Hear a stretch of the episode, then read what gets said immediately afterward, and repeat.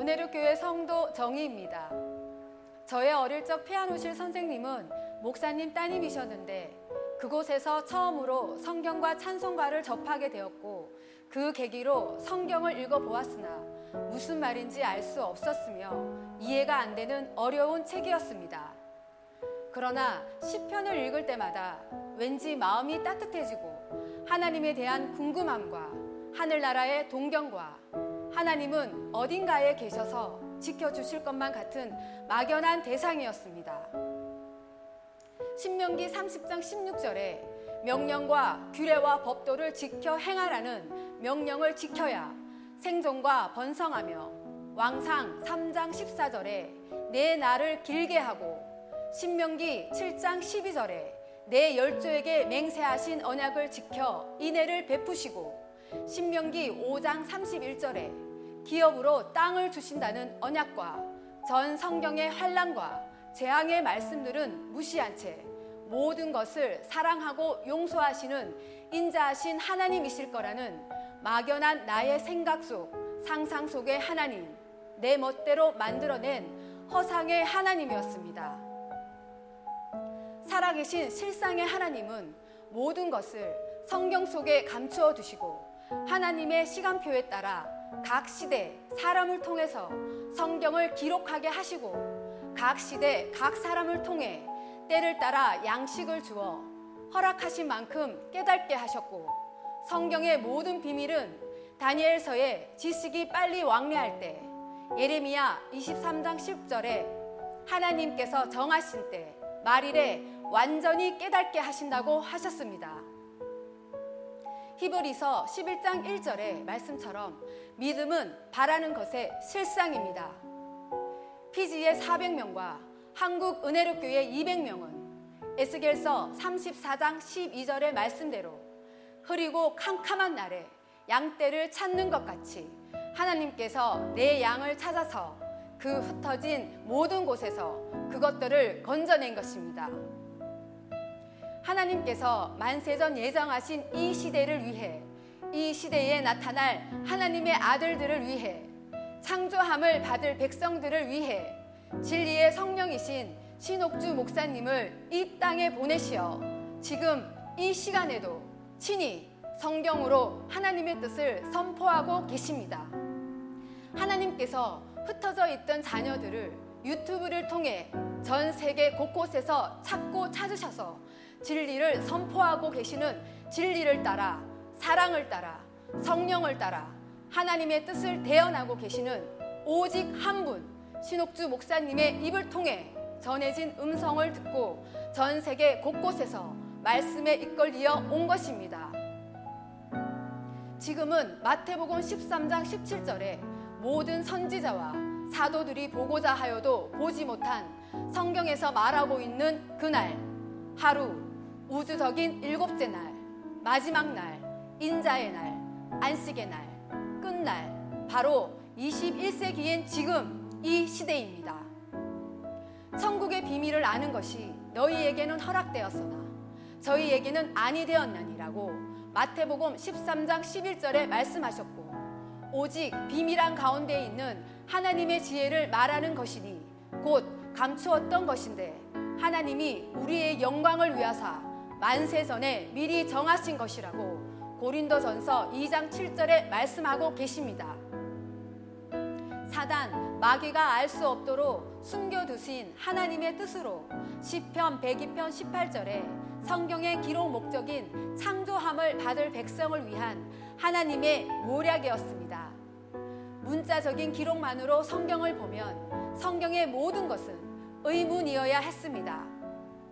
하나님의 사랑하는 독생자 아들 예수 그리스도를 사랑의 하나님이신데 왜 십자가에 못 박혀 죽게 내버려 두셨는지.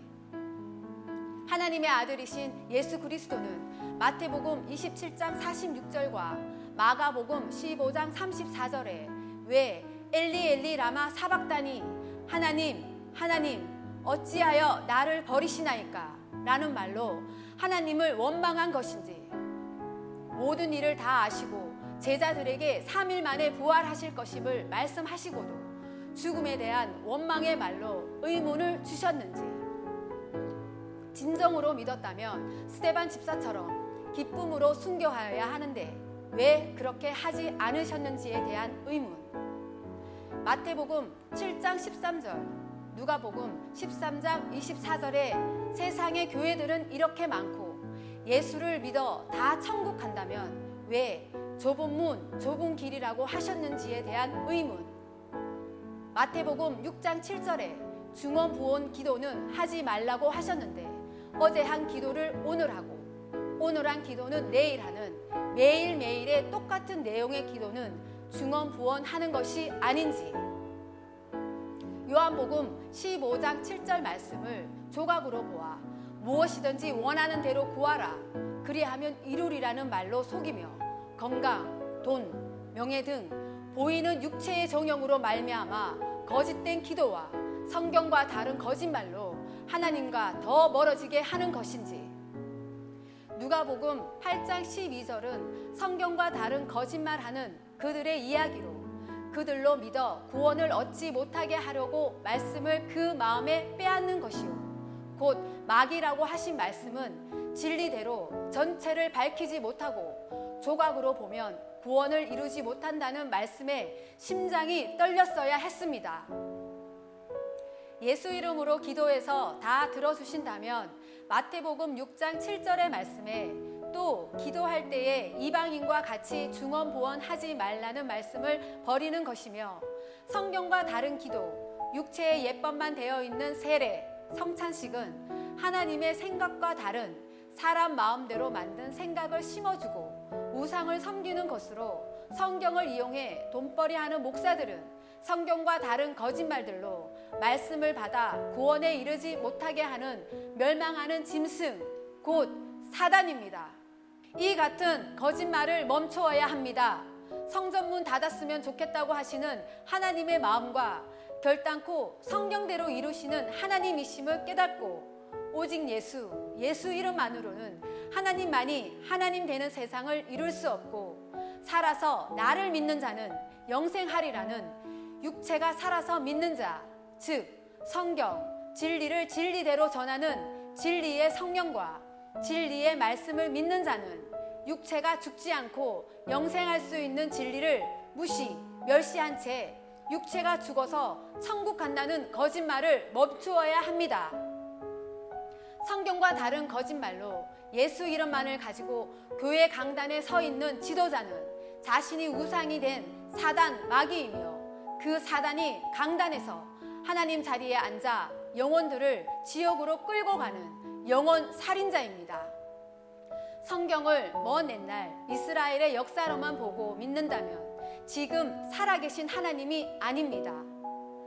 하나님께서는 말씀하신 것을 반드시 이루시며 하나님의 뜻을 성경대로 이 땅에 이루고 계십니다. 말로만 하시는 하나님이 아니라 말씀하신 것을 땅에 이루시고 계시는 실상의 살아계신 하나님이십니다. 감추어 두신 성경의 비밀을 신령한 것을 신령한 것으로 창세기부터 요한계시록까지 성경에 기록된 대로 성경을 부분적으로 보지 않고 통으로 전체를 보아 전 성경을 해석하는 교회가 있는지 찾아보십시오. 온전히 풀어 하나님의 뜻이 있는 곳은 성경의 기록대로 한 곳, 한 그룹입니다.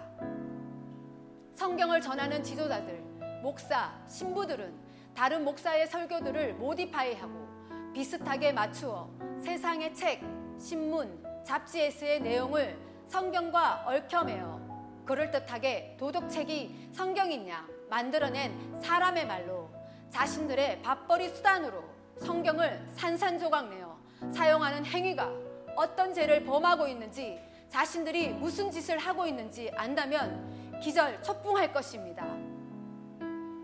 어릴 적 막연히 의지하고 싶었던 하나님은 실상의 하나님이 아니라 상상 속의 하나님으로 그들이 만들어낸 거짓 하나님을 통해 기독교인들은 세상 믿지 아니하는 사람들보다 점점 더 황폐해져서 불신자들에게 모범이 되기는커녕 교회에서 더 많은 죄를 짓고 있습니다.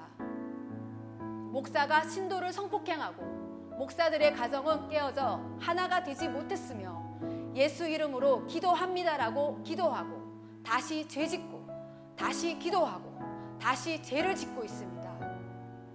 저는 6년 동안 수원의 금호 영락교회에 출석하였었는데 담임 목사 지금 성경을 알지 못하면서도 아무런 두려움 없이 자기 마음대로 성경을 해석하여 매번 똑같은 말씀으로 거룩한 강단에서 세상 이야기를 하는 하나님 자리에 앉아 경배받는 교회 안의 우상이었습니다. 하나님의 계명을 경히 여겨 간음하지 말라는 하나님의 계명을 어기고 영육 간에 간음하여 자신의 가정에서도 존경받지 못하는 그런 목사가 하나님의 자리에서 경배받고 있다는 것을 교인들은 깨달아 돌이켜야 합니다. 하나님의 이름을 사용하는 자체에 어떤 죄책감도 없이 반복되는 설교로 영혼은 점점 더 메말라가고 교만은 하늘을 찔러 교회만 다니면 천국 간다는 거짓말에 유혹되어 죄를 짓고도 기도만 하면 용서하신다는 거짓말에 교인들은 속고 있습니다.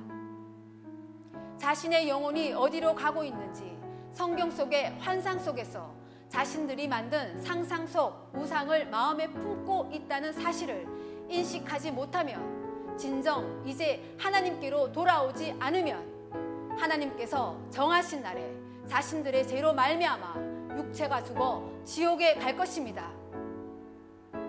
고린도전서 2장 13절에 우리가 이것을 말하거니와 사람의 지혜에 가르친 말로 아니하고 오직 성령의 가르치신 것으로 하니 신령한 일은 신령한 것으로 분별하느니라.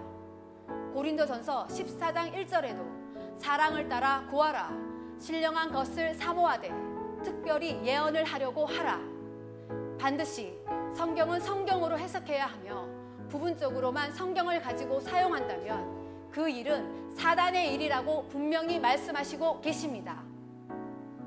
전 성경은 지상 최대의 예언서로 만세전 우리의 영혼이 하나님 앞에 있을 때부터 과거, 현재, 미래의 모든 일에 대한 예언이 포함되어 있습니다. 성경을 성경으로 해석해서 들려주시는 은혜롭교회 신옥주 목사님은 이 시대에 진리를 전하시기 위해 하나님께서 보내신 하나님께서 사용하시는 그릇으로 특별히 예언하시고 계시며 예수 그리스도께서 보내시겠다고 약속, 즉 예언하신 진리의 성령, 미가엘 천사장, 해를 입은 여자, 술람미 여인, 홀 어머니의 외딸, 부회사, 진리의 성령으로 12년을 성부 하나님에 대해서 하나님의 아들 성자 예수 그리스도에 대해서 진리의 성령에 대해서 온전히 삼위를 전하고 계십니다. 요한일서 5장 7절에 증거하는 이는 성령이시니 성령은 진리니라고 하셨고 요한복음 15장 26절에도 내가 아버지께로서 너희에게 보낼 보혜사 곧 아버지께로서 나오시는 진리의 성령이 오실 때에 그가 나를 증거하실 것이오라고 하셨으며 요한복음 16장 13절에 진리의 성령이 오시면 그가 너희를 모든 진리 가운데로 인도하시리니 그가 자의로 말하지 않고 오직 듣는 것을 말하시며 장래 일을 너희에게 알리시리라.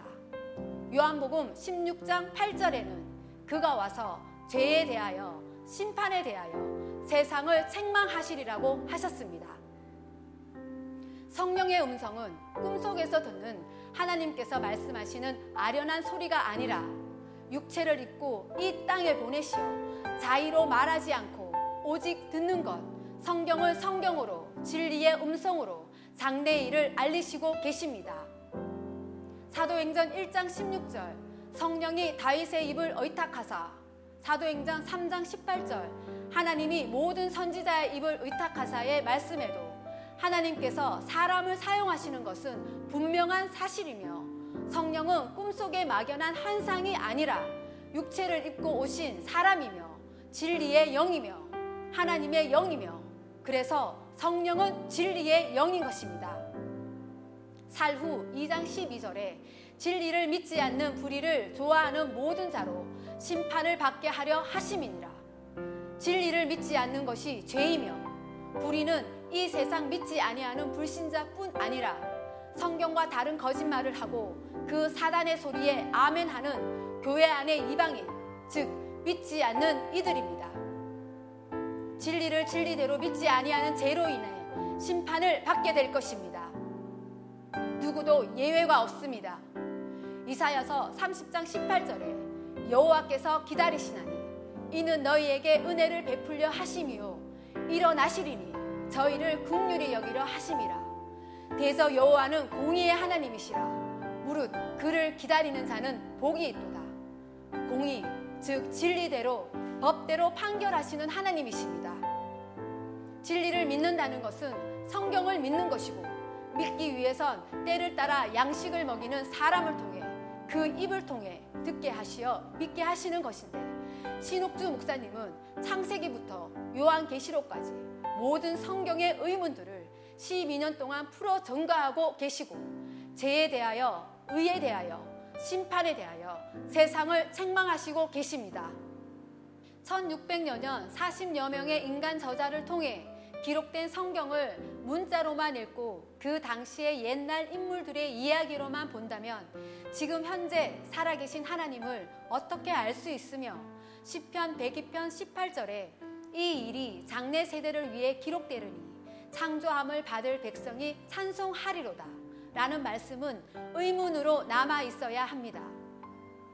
저가 또 우리로 새 언약의 일꾼 되기에 만족해 하셨으니 의문으로 하지 아니하고 오직 영으로 함이니 의문은 죽이는 것이요 영은 살리는 것임이라 고린도후서 3장 6절의 말씀처럼 의문은 죽이는 것이고 살리는 것은 진리의 영으로 하나님의 뜻을 알아 모든 생각이 하나님의 생각으로 바꾸어질 때 살리는 것이라고 분명히 말씀하시고 계십니다. 이 일, 즉 창세기부터 요한계시록까지의 기록된 말씀은 장래 세대를 위해 기록되리니 지금 2019년은 그 당시에서 보면 장래이며 우주적인 일곱째 날, 인자의 날, 심판 날, 여호와의 날, 베드로후서 3장 8절에 사랑하는 자들아 주께서 하루가 천년 같고 천년이 하루 같은 이 한 가지를 잊지 말라는 말씀 속 비밀은 구약 4천년, 신약 2천년, 그 후 하루가 지금 이 시대를 예언하고 있습니다. 전 세계 기독교인은 자신들이 알고 있는 성경 속 조각들의 상상에서 깨어 일어나야 합니다. 교회가 시간을 때우기 위해 습관적으로 가는 놀이를 위한 장소가 되었고 하나님의 뜻과 상관없이 교인들의 욕심과 욕망의 기도를 조장하여 부추기고 거룩한 강단을 더럽히는 가증스러운 물건이었음을 교인들은 하루속히 그곳에서 도망해야 합니다. 교인들은 목사의 설교가 성경대로 하는지 성경을 가지고 거짓말을 하는지 정신을 차리고 자신의 영혼을 지켜야 하며 도망하고 피하는 것은 재앙이 오기 전에 해야 합니다. 제대로 알지 못하면서 성경대로 믿고 행동하는 은혜로 교회를 후욕하고 이단이라고 정죄하고 자신들의 밥벌이 수단으로 이용하는 언론 그들은 하나님의 엄중한 심판과 보응이 있음을 경고합니다. 하나님께서 친히 하시고 계신 이 일을 거짓 전가하는 것은 하나님을 모함하는 것입니다. 신욱주 목사님의 입으로 선보되어진 진리의 말씀으로 죄가 무엇인지도 알지 못한 죄에 죄를 더한 지난 한 몫의 삶을 나의 골수를 찔러 뼛속 깊이 마음으로 비추어 보니 나의 더럽고 추악한 재성의 실체를 말씀을 통해 알게 되었고 이제는 돌이켰습니다. 생각으로도 죄를 짓지 말라고 하셨지만 수많은 죄를 지었던 하나님을 모르고 의문 속 희미했던 6일째 삶을 무효로 하고 회개하는 마음을 허락하신 그 큰 은혜에 감사를 표현할 길이 없습니다. 오직 살아계신 하나님의 살아있는 음성 앞에 낙토에 있는 것도 만세전 계획해 두신 일이라는 것과 나는 피조물로서 부스러지고 깨어져 전 인격적인 변화를 가능하게 하셔서 성경의 모든 말씀을 분명히 알게 하시는 분이 오직 한 분이심을 단순히 지식 차원이 아닌 지나온 모든 시간을 돌이키시어 진정한 나를 찾게 해주신 분은 오직 나의 아버지 성부 하나님이심을 고백합니다. 이 땅에 온 목적, 내가 살아있는 이유는 내 뜻대로가 아닌 아버지의 뜻대로 성경에 기록된 계명과 법도와 규례를 지켜 행하여 육체가 영원히 살아서 성경을 땅에 이루기 위해서입니다. 흩어져 있는 하나님의 자녀들을 모아서 오직 진리의 말씀으로 하나 되게 하시어 거룩한 땅, 약속의 땅, 만세전 예비한 땅, 낙도 피지의 400명을 안전히 거하게 하신 것은 살아계신 하나님의 증거입니다. 하나님의 지상 명령인 영생을 따라 거룩한 산 제사를 드릴 하나님의 아들들이 나타날 때까지 성경을 비밀로 봉하셨지만 일곱째 날 지금 진리의 성령이신 신옥주 목사님을 통해 모든 성경의 비밀을 풀어 밝히시고 모든 은혜를 부어주시고 계신 이때 악인들의 마지막 심판날 인자의 날 여호와의 날 지금 이때 여호와의 진노가 임하기 전에 흩어져 있는 하나님의 자녀들이 모두 말씀으로 하나 되어 하나님께 만세전 택하신 곳으로 와서 진리로 하나가 되어 재앙에 들지 말아야 합니다. 하나님의 무한한 사랑으로 의의 말씀을 경험하게 하시고 성경 기록이 사실이었다는 것.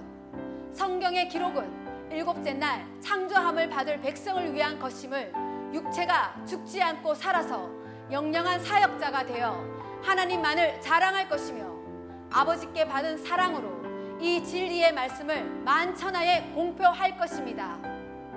당신만이 창조주시며 사랑이심을 성경을 통해서 삶을 통해서 증명할 것입니다.